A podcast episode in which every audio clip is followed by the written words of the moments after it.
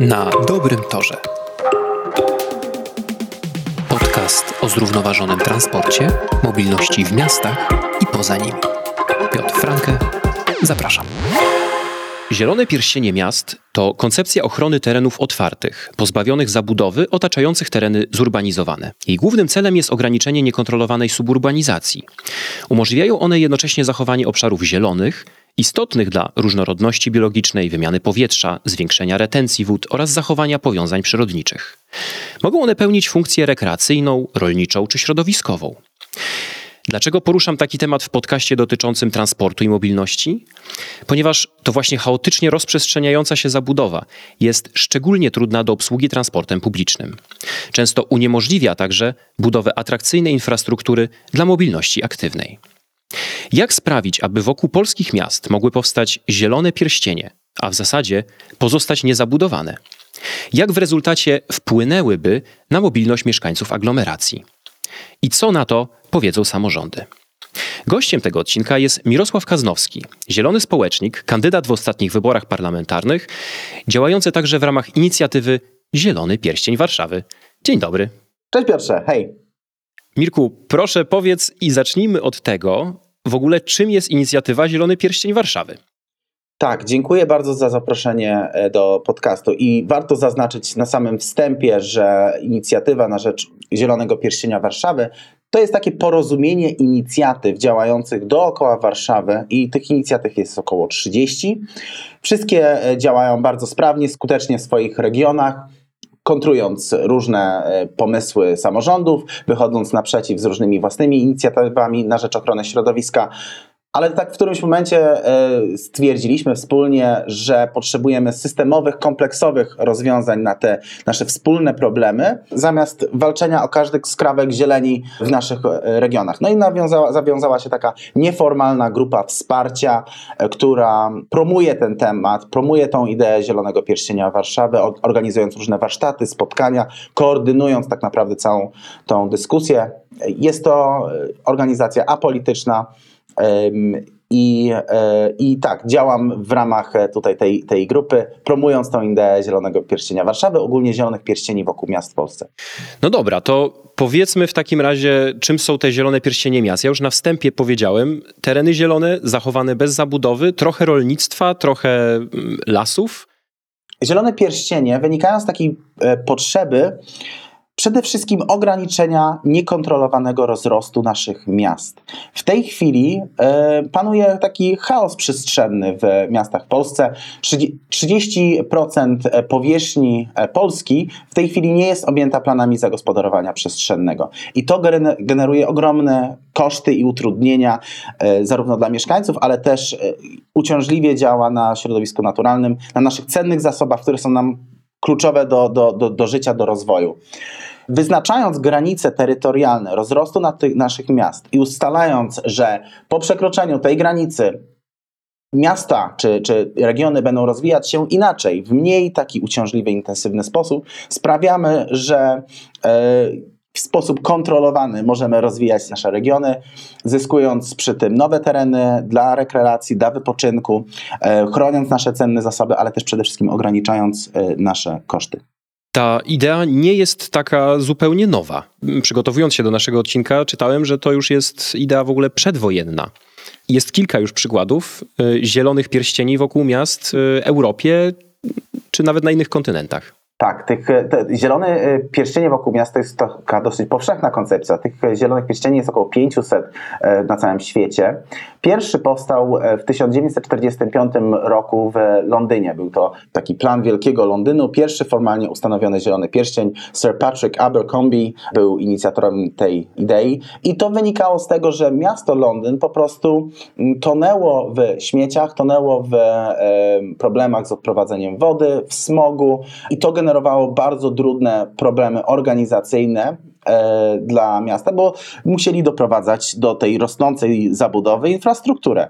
E, I w którymś momencie stwierdzili, że zagęszczając tą zabudowę, i też chroniąc całe duże obszary przed tym, tym rozrostem, jest to, są w stanie w lepszy sposób, bardziej e, zorganizowany sposób rozwiązywać te problemy bieżące. I w Polsce też w teorii idee zielonych pierścieni istnieją, są, są różne koncepcje planistyczne i były różne ruchy też, żeby wzmocnić tę inicjatywę w różnych e, częściach Polski, ale nie ma takiego kompleksowego podejścia. Są obszary Natura 2000, są jakieś użytki ekologiczne, są rezerwaty przyrody, są tereny rekreacyjne, takie jak lasy, ale e, lasy czy, czy parki, ale nie ma takiego kompleksowego spojrzenia na cały obszar i jaką funkcję powinien ten obszar pełnić w szerszym kontekście.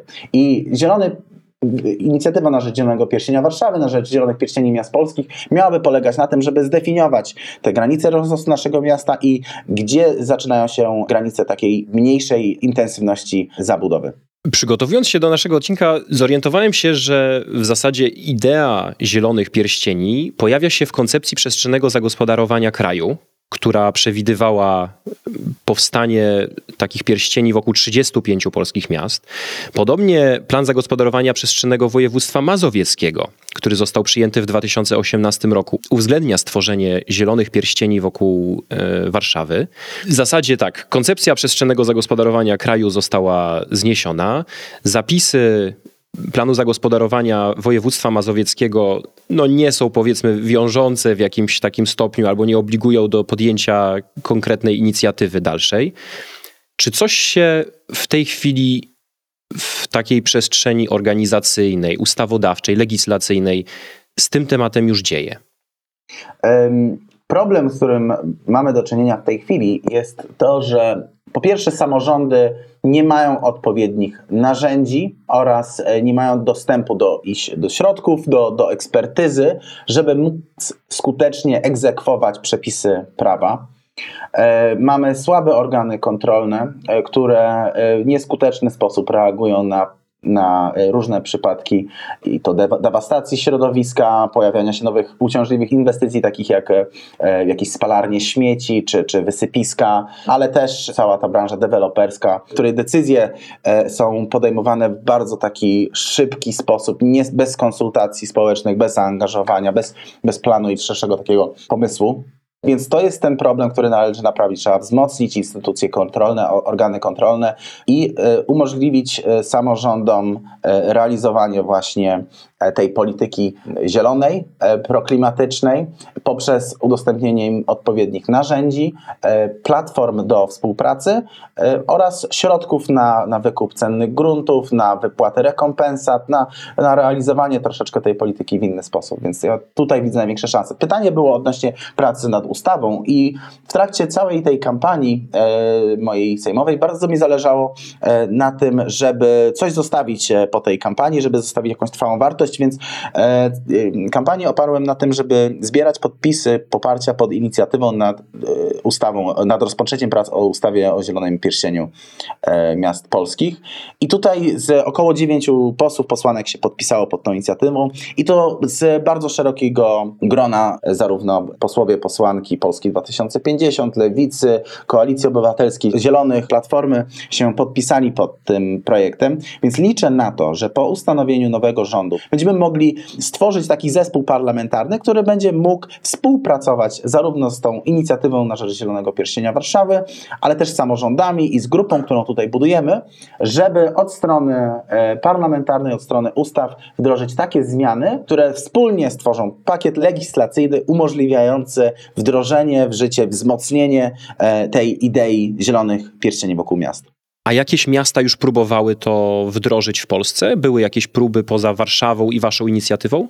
Tak to jest ten temat w miarę regularnie się pojawia na tapecie, mówiąc e, kolokwialnie. E, podjęto próby wyznaczenia zielonych pierścieni miast w Polsce e, w lubelskim obszarze metropolitarnym, w poznańskim, wrocławskim, łódzkim, warszawskim i za każdym razem myślę, że barierą do skutecznej realizacji i egzekucji tej idei były ograniczenia na poziomie parlamentarnym i zbyt słabe organy kontrolne, które mogłyby pomóc wesprzeć samorządy w realizacji tego procesu. To jest trudny temat. Nie ma co tutaj mówić, że, że to jest coś prostego. To wdrożenie takiej idei w życie wymaga współpracy na wielu płaszczyznach, zarówno między samorządami, jak wewnątrz samorządów. wymaga współpracy z mieszkańcami, z właścicielami gruntów, z potencjalnymi inwestorami oraz na szczeblu krajowym oraz i z instytucjami e, kontrolnymi. Więc e, taka jest też, e, też, taki jest też cel tej grupy, która powstała, żeby stworzyć tą platformę porozumienia, gdzie ten dialog może być kontynuowany i te wspólne problemy rozwiązywane. Mhm. Ja bym jeszcze tylko zrobił krok wstecz i mam taką refleksję i taką myśl, czy wokół polskich miast mamy jeszcze jakieś znaczące tereny zielone, które mogłyby stworzyć w ogóle jakiś taki zamknięty albo prawie zamknięty pierścień wokół miast. Czy to nie jest już za późno na taką inicjatywę?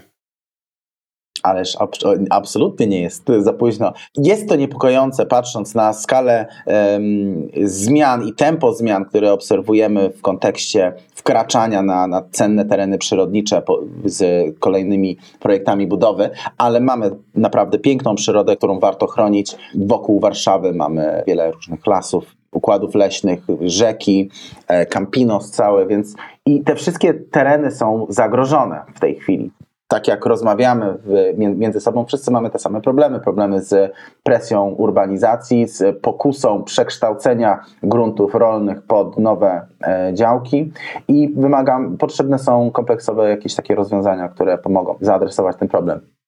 I może e, tutaj bym wspomniał o tym, jaki konkretny byłby plan. No, plan byłby taki, żeby udostępnić środki dla samorządów na wykup cennych terenów przyrodniczych, ale też na wypłatę odszkodowań dla właścicieli gruntów, którzy chcieliby dobrowolnie przystąpić do takiego e, programu objęcia e, części ich terenu zielonym pierścieniem i też jednocześnie aktywizacja tych regionów pod zrównoważony rozwój. To jaki wpływ mają zielone pierścienie też na mobilność mieszkańców i na budowę infrastruktury? To jest też bardzo ważna kwestia, bo z każdym nowym osiedlem, każdą nową inwestycją no, trzeba doprowadzić te drogi, więc siłą rzeczy ta infrastruktura e, drogowa mobilności się też zwiększa.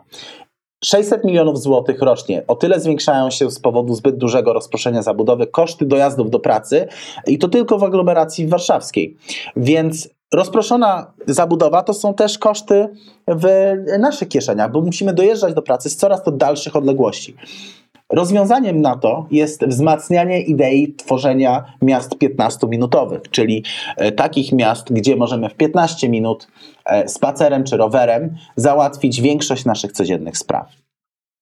Czy my mamy jakieś takie wzorce zachodnie może, z których możemy czerpać, jeśli chodzi o już takie bardzo konkretne rozwiązania ustawowe? Jesteśmy w kontakcie z liderami, liderkami inicjatyw w różnych miastach na całym świecie. Rozmawialiśmy z władzami Brukseli na przykład, jesteśmy w kontakcie z Londynem, z miastem Toronto, które stosunkowo niedawno, bo jeżeli dobrze pamiętam, w 2006 roku przeprowadzili taką zmianę. I są różne metody realizacji e, tego konceptu. Zielony pierścień nie musi obejmować takiej ścisłej formy, że tylko i wyłącznie pasy zieleni muszą być chronione. Zielony pierścień może obejmować całe przestrzenie miejskie. On powinien wręcz obejmować e, grunty e, rolne, pastwiska, łąki i inne różne nieużytki, po to, żeby zabezpieczyć te, te, tereny pod różne inne funkcje przyrodnicze. Dużym autorytetem jest dr Agata Cieszewska z Katedry Architektury Krajobrazu Instytutu Inżynierii Środowiska SGGW w Warszawie, która jest naprawdę dużym autorytetem, jeżeli chodzi o ten temat. Prowadzi badania naukowe, warsztaty i jest takim cennym zasobem wiedzy, jeżeli chodzi o te rozwiązania. Cała ta grupa tak naprawdę działa po to, żeby móc zrealizować efekty jej pracy. Więc polecam e, dołączenie do, do, do grup na, w mediach społecznościowych, śledzenie tych wydarzeń i dołączanie do nich w miarę możliwości. Czy potrzebujemy w takim razie osobnego rozwiązania ustawowego, czegoś dodatkowego, oprócz ustawy o planowaniu przestrzennym? Czy sama ustawa o planowaniu przestrzennym nie daje już wystarczających narzędzi samorządom do tego, żeby zagwarantować zachowanie tych terenów zielonych? W większości państw, które mają zielone pierścienie e, wokół miast. Są to rozwiązania na poziomie szczebla parlamentarnego, gdzie, gdzie jest jakaś ustawa właśnie, która o tym mówi. I myślę, że ten kierunek jest e, również właściwy tutaj w Polsce. Ustawa o Zielonych Pierścieniach Miast Polskich miałaby tak naprawdę dwa cele do, do spełnienia z tego, tak jak ja, ja to widzę. Jeden to jest efekt taki komunikacyjny, że patrzymy kompleksowo na problemy związane z chaosem przestrzennym, e, oferując jedno konkretne rozwiązanie, czyli ograniczenie rozrostu naszego miast, tworzące pasy o mniejszej intensywności zabudowy, chroniąc jednocześnie cenne przyrodnicze tereny przed degradacją. Drugi to jest y, możliwość wykorzystania środków unijnych w ramach chociażby Nature Restoration Law, czyli ustawa, która mówi o odbudowie, o konieczności odbudowy naszej zieleni w państwach członkowskich.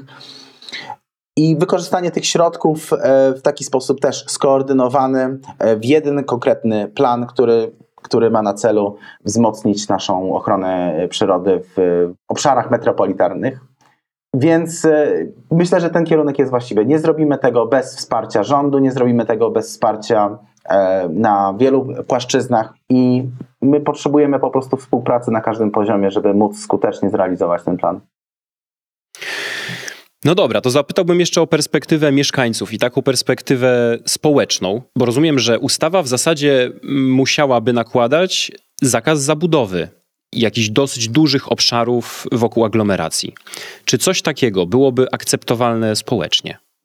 Czy to nie jest tak, że generalnie pewnie ludzie może by się z czymś takim zgodzili, ale w sytuacji, w których ich to dotyczy i dotyczy ich działki, którą posiadają, której nie mogą sprzedać deweloperowi pod zabudowę domkami szeregowymi, no to pojawia się opór. To są, tak jak wspomniałem, trudne y, tematy do rozwiązania i nie, ale też widzimy i wszyscy rozumiemy tą potrzebę, tak jak, tak jak, tak jak wspomniałeś mamy kryzys wodny, będzie nam tej wody w przyszłości brakować. Rosnące e, temperatury powodują susze, anomalia pogodowe. Jeżeli nie zaczniemy przygotowywać się na te zmiany klimatu, które nadchodzą, to tworzymy sobie tylko i wyłącznie problem na przyszłość, który oprócz e, ogromnych szkód społecznych będzie generował bardzo wysokie koszty naprawy tej sytuacji, której, której jesteśmy.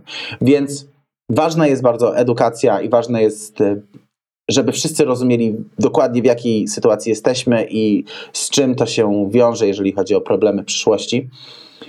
I następnie wypracowywać wspólnie te, te trudne właśnie rozwiązania. Rozwiązaniem może być wykup gruntu przez samorząd po to, żeby ten, ten grunt mógł pełnić funkcję przyrodniczą czy, czy społeczną. Rozwiązaniem może być wypłata odszkodowania, e, żeby właściciel tego gruntu nie czuł się poszkodowany, że stracił jakieś szanse rozwoju w formie przekształcenia gruntu i sprzedaż deweloperowi.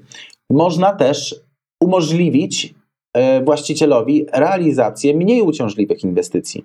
Zgodnie z duchem zrównoważonego rozwoju można wręcz stworzyć program, który zasili takich właścicieli funduszami na rozwój takich inwestycji. Myślę, że większość z nas już rozumie tą y, sytuację, w której jesteśmy i, i y, widzimy, że to jest realne zagrożenie i realny problem ale tak jak e, mówisz, kiedy dotyczy to nas osobiście, no to wtedy pojawia się opór. I dlatego jedynym rozwiązaniem jest stworzenie forum, gdzie możemy wspólnie wypracowywać najlepsze rozwiązania.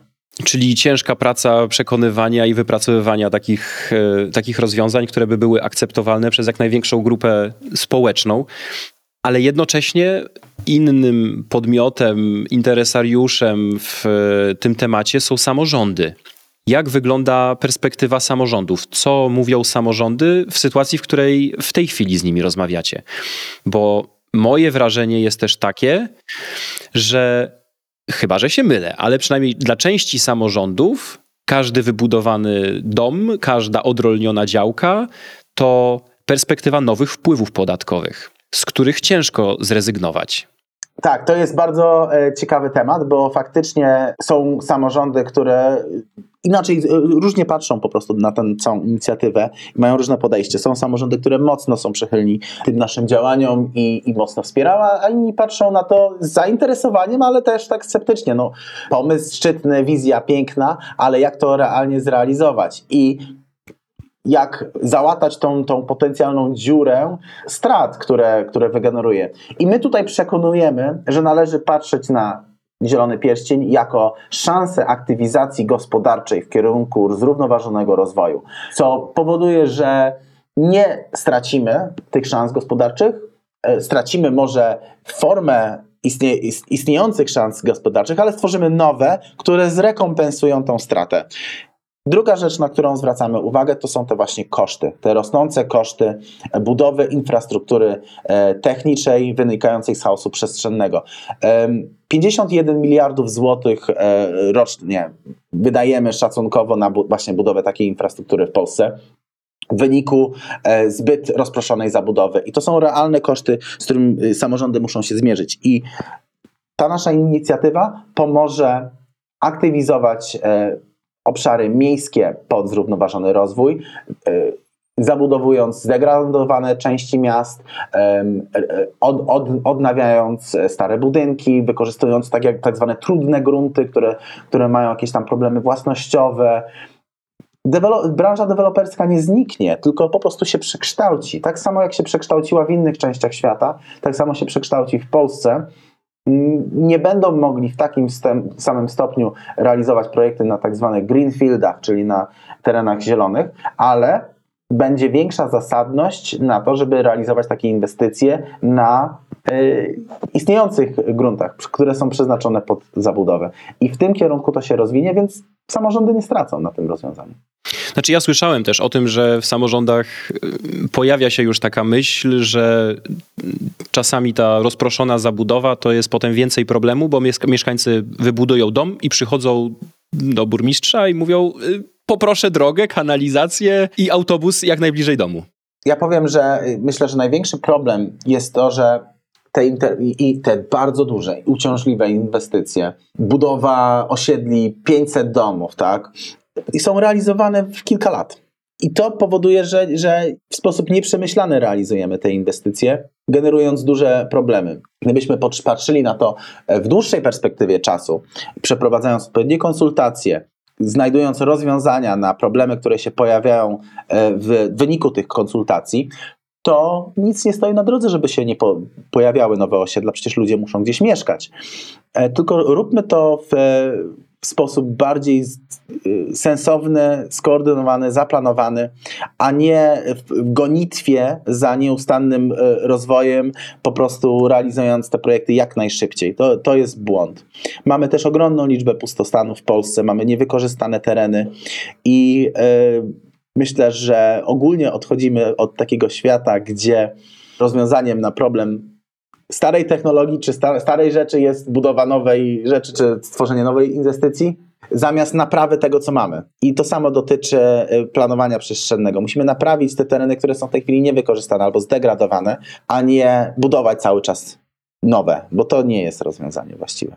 Jeszcze może, na, tak nawet kończąc już, ale jeszcze pobawię się trochę w tego adwokata diabła.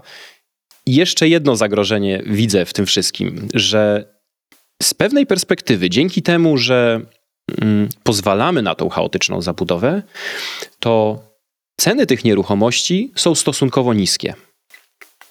W sytuacji, w której mm, teraz wszyscy byliby poprzez takie rozwiązanie przymuszeni do budowania się na dużo mniejszej, jak gdyby na ograniczonej przestrzeni, to mamy ryzyko tego, że wzrosną ceny nieruchomości. I czy nie jest tak, że powinniśmy rozwiązać właśnie jakieś problemy to, o, o, to, o czym wspomniałeś już może, pustostanów, problemy właśnie związane i jakieś może potrzebujemy jakichś rozwiązań ustawowych dotyczących właśnie takich gruntów, które, które mają jakiś element sporny.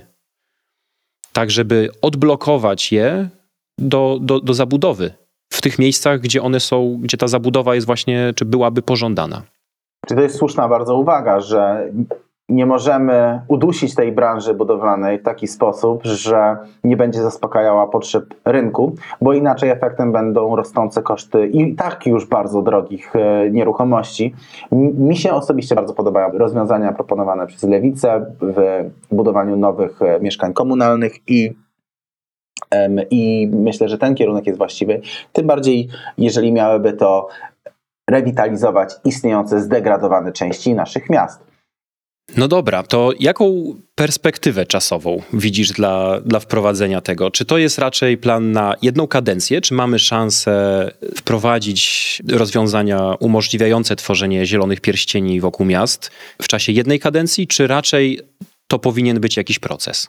Ja bym wręcz nie chciał, żeby to było szybko zrealizowane, bo to ma być dobrze zrealizowane. Oddolnie. Więc e, my możemy bardzo dużo pracy wykonać w tej kadencji. Możemy wdrożyć y, wiele zmian, które będą komplementować całą tą ideę Zielonego Pierścienia. Możemy wzmocnić instytucje kontrolne, możemy wzmocnić samorządy też i wykorzystać szansę, która stoi w zrównoważonym rozwoju, wykorzystując środki unijne na, na różne sensowne rozwiązania. Zielone Pierścienie wokół miast to będzie idea, która będzie żyła z nami przez wiele, wiele, wiele lat i wiele dekad. W innych częściach świata, w innych miastach, cały czas muszą bronić tej swojej idei zielonego pierścienia. Więc to będzie proces, i budując tą społeczność bardzo szeroką, ten zespół, który będzie walczył o to zielone pierścienie, o to, żeby one powstawały, o to, żeby one były utrzymane w takiej formie, jakiej powinny, e, to jest dla nas e, priorytet, więc nastawiamy się na, e, na, na tą dłuższą metę to ja ze swojej strony trzymam mocno kciuki, żeby takie rozwiązania weszły jak najszybciej i żeby potem udało nam się je utrzymać. Bardzo serdecznie dziękuję. Gościem tego odcinka był Mirosław Kaznowski, zielony społecznik, kandydat w ostatnich wyborach e, parlamentarnych, chociaż nie zdobył mandatu, ale działający także w ramach inicjatywy Zielony Pierścień Warszawy. Bardzo dziękuję Piotrze za zaproszenie, za możliwość wypowiedzenia się na temat tej ważnej inicjatywy i trzymam e, kciuki za dalsze owocne spotkania i rozmowy. Dziękuję bardzo. No i oczywiście zachęcam do śledzenia i obserwowania podcastu na dobrym torze, bo do tematów planowania przestrzennego nawet w najbliższym czasie będziemy wracać.